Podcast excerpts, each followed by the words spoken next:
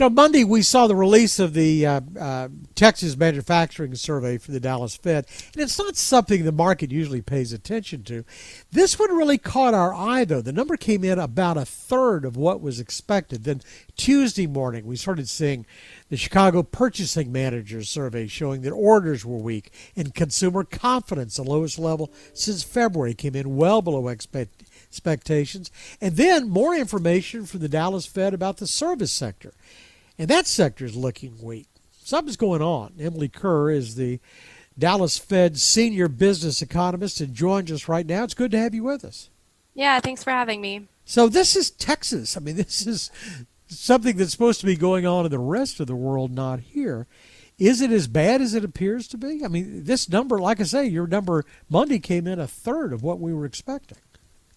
Yeah, I, I think the, the data, I mean, I think one thing that's important to keep in mind is even if we see some of these numbers coming down from really high July readings, they're still historically quite high. So I do think there's reason, you know, more reason to be hopeful than maybe at first glance.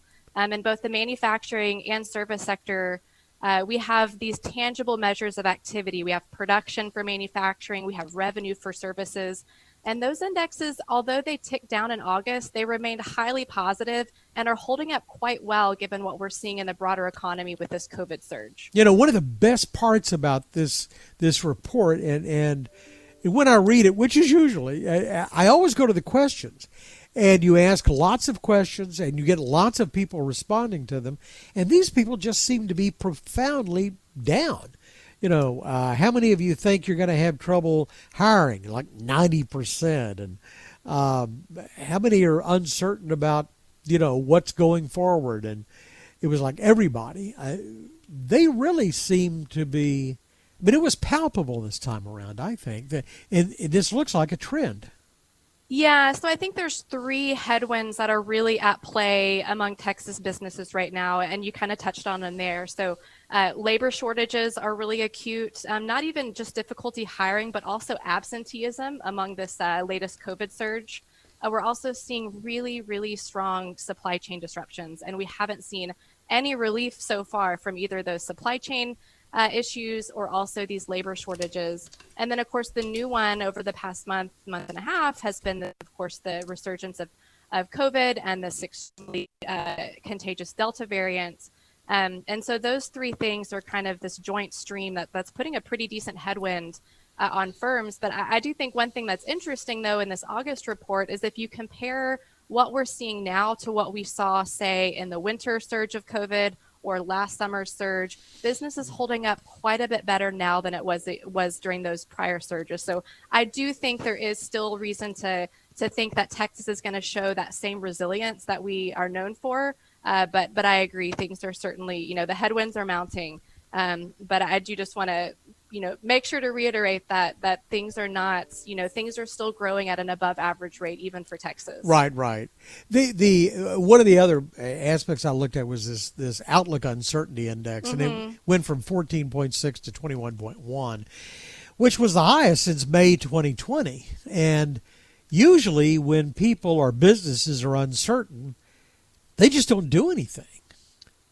Yeah, I think the Delta variant is certainly at the forefront of many people's minds as they sort of think, what are these next three months going to look like? And is this going to derail the recovery that we've seen? So uncertainty is certainly rising, and, and we'll just wait and have to see how that plays out. But but so far, we have seen uh, quite a bit more resiliency of actual business activity versus some of the prior surges. Hey, talk about the manufacturers in Texas. I mean, we all know that nationally, I mean, the service sector is the by far the greatest part of the economy, eighty or ninety percent. Here in Texas, what is manufacturing? Is that is that the oil and gas industry? Yeah, so we have quite a bit of it's pretty broad based the manufacturing uh, sector here in Texas. A lot of it is oil and gas related, so petrochemicals, refinery, uh, things like that. We also have quite a bit of high tech manufacturing, uh, food manufacturing, transportation services, you know, uh, autos, um, and uh, so it's pretty pretty broad based. But yeah, we do have quite a strong contingency of of oil and gas related manufacturing. You know, here. come to think of it, I mean, the automobile sector I guess is going to really grow uh, maybe as early as the end of this year when Austin starts cranking out Teslas like crazy, and Now, of course, the, the juicy rumor that Rivian might be assembling automobiles in, in West Fort Worth. That would change the nature of, of our economy, wouldn't it?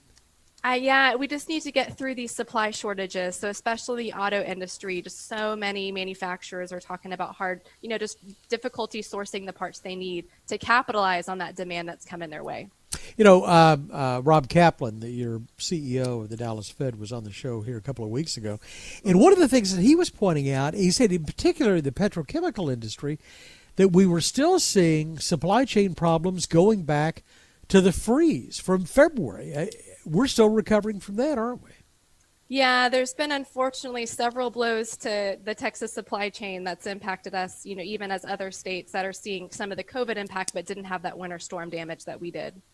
All right. Well, uh, hopefully a better reading the next time around, and, and maybe this isn't isn't a trend, and, and it is still Texas after all, right? That's right. Emily Kerr is the senior business economist for the Dallas Federal Reserve. We appreciate the time. Thank you very much. Yeah, thanks a lot. Take care. Thanks for more of our conversation with Ms. Kerr. Go to krld.com slash CEO. I'm David Johnson, News Radio 1080 KRLD.